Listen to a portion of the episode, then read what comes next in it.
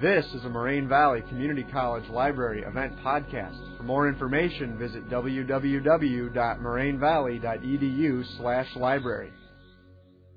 Younger sons, bastards, I said it, devils, and me. Um, the first part of that is literally the title of my 400-page doctoral dissertation that I wrote, where I looked at characters in Victorian novels who I had called unenfranchised meaning that they were either not the firstborn, they had bad luck. For some reason, they just were not in a position of power. But by the end of the stories, they ended up being the guys who everybody was looking at. They were the guys who had done great things, despite everybody kind of expecting a little bit less. It wasn't assumed they would do great things, but they did great things anyway. That's what I set out to write about.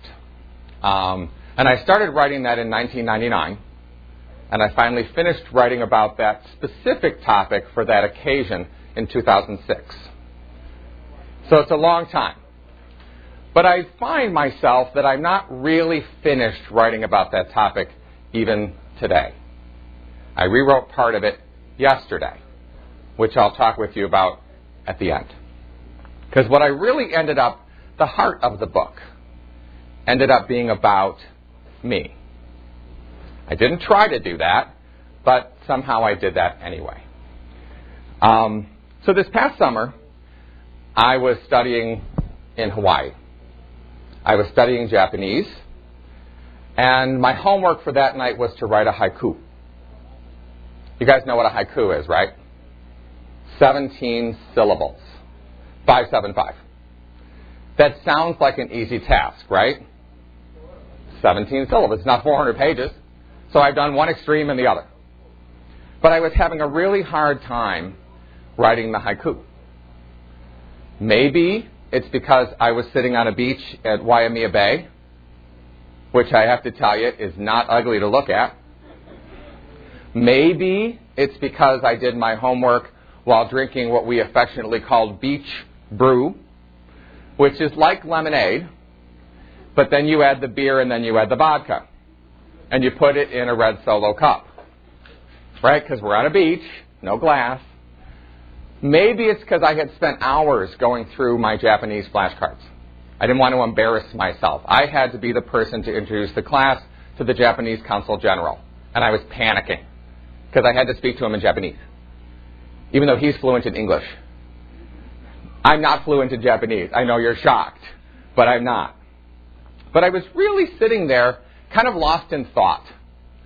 And I was thinking about this haiku.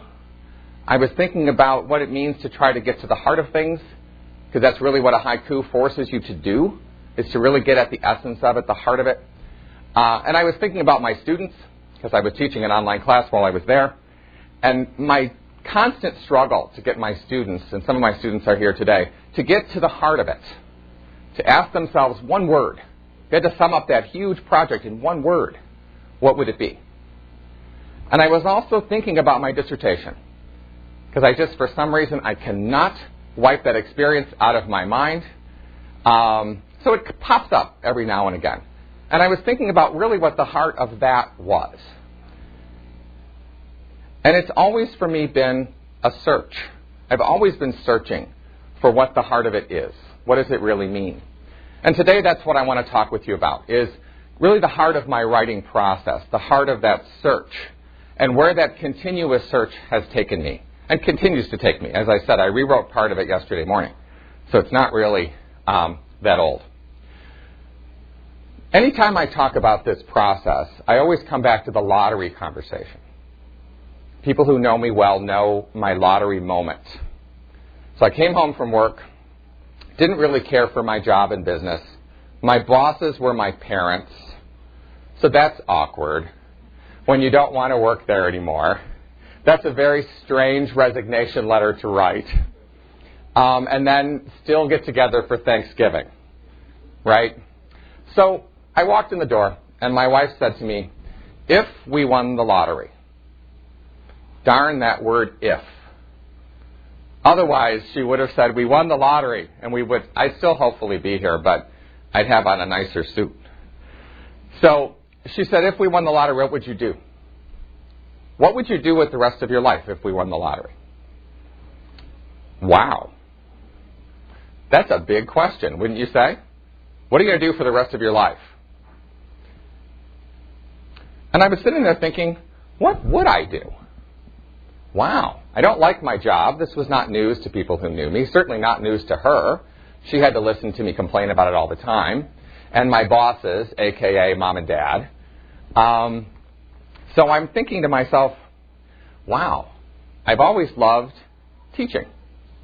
When I was a little boy, I would go with my grandmother to the public school on holy days. We had a lot of holy days back then at the Catholic school, so I was off a lot. And I would go with my grandmother, and she taught first grade. And I would go and be her little teaching assistant, my first experience as a TA. So I've always liked that. I've always loved reading, art. I was an English major in college. I was president of the Glee Club. I conducted the Glee Club. Wow. In my first business interview, they said, what, what makes you different from everybody else? I said, I'm the best writer you're ever going to meet. Hmm. But here I am in business. And I had dodged all of those things all of that time. I never actually did what I wanted to do. I did something I didn't like. And I think the more important moment there of the search is not what am I doing and what would I do, but why?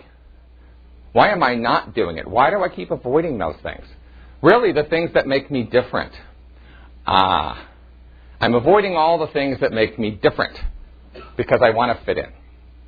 I wanted to fit in in a family who was real involved in business. I worked for my family business. Isn't that obvious? Um, I kept trying to avoid those things, and then I'm thinking, why? Why am I going to keep doing this? I was young then. I'm not young now. I was young then. So I literally took a huge leap of faith in that moment. And I said, this is the, the line that I say all the time. I said I would go to college, I'd go back to grad school, I'd get a PhD, and I would teach college. That's just what spewed out in that moment. And my wife said, we didn't win the lottery, but if I were you, that's what I would do. And we'll figure out a way to make it happen. That's what you should do. So I did, right? It was that easy. I just decided to teach college, so I walked in the next day and I was teaching college, right? It's a long journey between there and the moment when I walked into the first classroom. But I had to change my life. And I did it, again, by actually asking myself what I wanted. And I say this to my students all the time. What do you want to say? Well, I had never said what I wanted to say. And I want all of you to say it sooner than that. Unless you have a super, super nice wife that I, like I do, who said, let's, let's make a change here. Okay? So, on to graduate school. Easy peasy, right? Graduate school, super easy. Okay? So I tell my students all the time, I know what it's like to be in school after a break. I know what it's like to have a full time job while you're in school. I know what it's like to be married while you're in school. Part of the time I was doing this, I had a brand new baby at home. I know what all of that is like. They don't seem to believe me because, well, I'm this middle aged guy now, right? I seem to know what I'm talking about, but that's not the way it's always been. I sat in graduate school, and I didn't think about this a whole lot until much later. But I always felt like someday somebody was going to figure out that I had no idea what I was talking about. That in fact, I didn't know everything. I was scared to death they would figure out I was a total sham because someone in the room always seems to know more than I do. Right? Anybody ever had those feelings? They're going to figure it out. Well, ultimately, again, as I said, I know where you've been. I went there, took a huge leap of faith, and went there. And every time I think of graduate school, I think about this one moment. Sitting in a classroom, and we were talking about Jane Eyre, which I love as a book. But we kept talking about Jane. We kept talking about all the women. And I have no problem with talking about the women. I really don't. Right? I like women. It's not a problem. But I raised my hand and asked what I thought was a fairly innocent question. I said, What about the men? That's all I said. I didn't say down with women. I said, What about the men? And one of my classmates, named Catherine, she stood up. She was so mad. And she said, The men don't matter. Thought, okay, the men don't matter. Thank you so much. Um, but you know what? It's grad school, so you can't just stand up and smack her. That's not cool. So I had to actually figure out a way to answer the question in the way the graduate students answer the question. So what am I going to do about it? I'm going to research it. I'm going to write about it. So I wrote about it for 400 pages and seven years. I looked at the guys in the books. I saw some patterns. One of the patterns that kept striking me was they keep talking about these younger guys. The older brothers, a lot of times they were jerks. They were born into the expectation they would rule the world. And then a lot of times they did. And they didn't have to be nice about it. Didn't have to work with other people. It didn't matter because they ruled the world. But their younger brothers were often talked about as these nice guys who were very adaptable. They could roll with the changes. They also were often very nice. They're just nice guys. They had good hearts. They were good fathers. They understood what everybody else was going through. They went through it themselves. They were born with everyone assuming that they wouldn't amount to greatness. So if they did, it was because they decided to do it. And they worked very hard at it. And after I had turned in the 400 page magnum opus, the sigh of relief as I'm driving down Lakeshore Drive, it hit me. Oh my God. I just wrote a 400 page book about myself. And I know that seems perhaps egocentric, but it's hard for me to separate myself from my writing. And I was talking about that with my students in class today. I think that's why writing is so hard because it's hard to separate yourself. Because the reason you care about what you care about is because of who you are. That's why you care. And when you care, it's hard. It's especially hard to be honest about it. So I kept writing, I kept searching, but it wasn't over.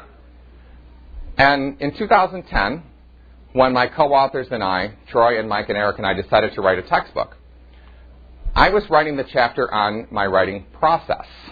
How do you do it? How do you get it going? And I used my dissertation as my example. And I was writing about it and talking about the stuff we just talked about. And my friend Troy says to me in one of our little meetings, There's something you aren't saying here.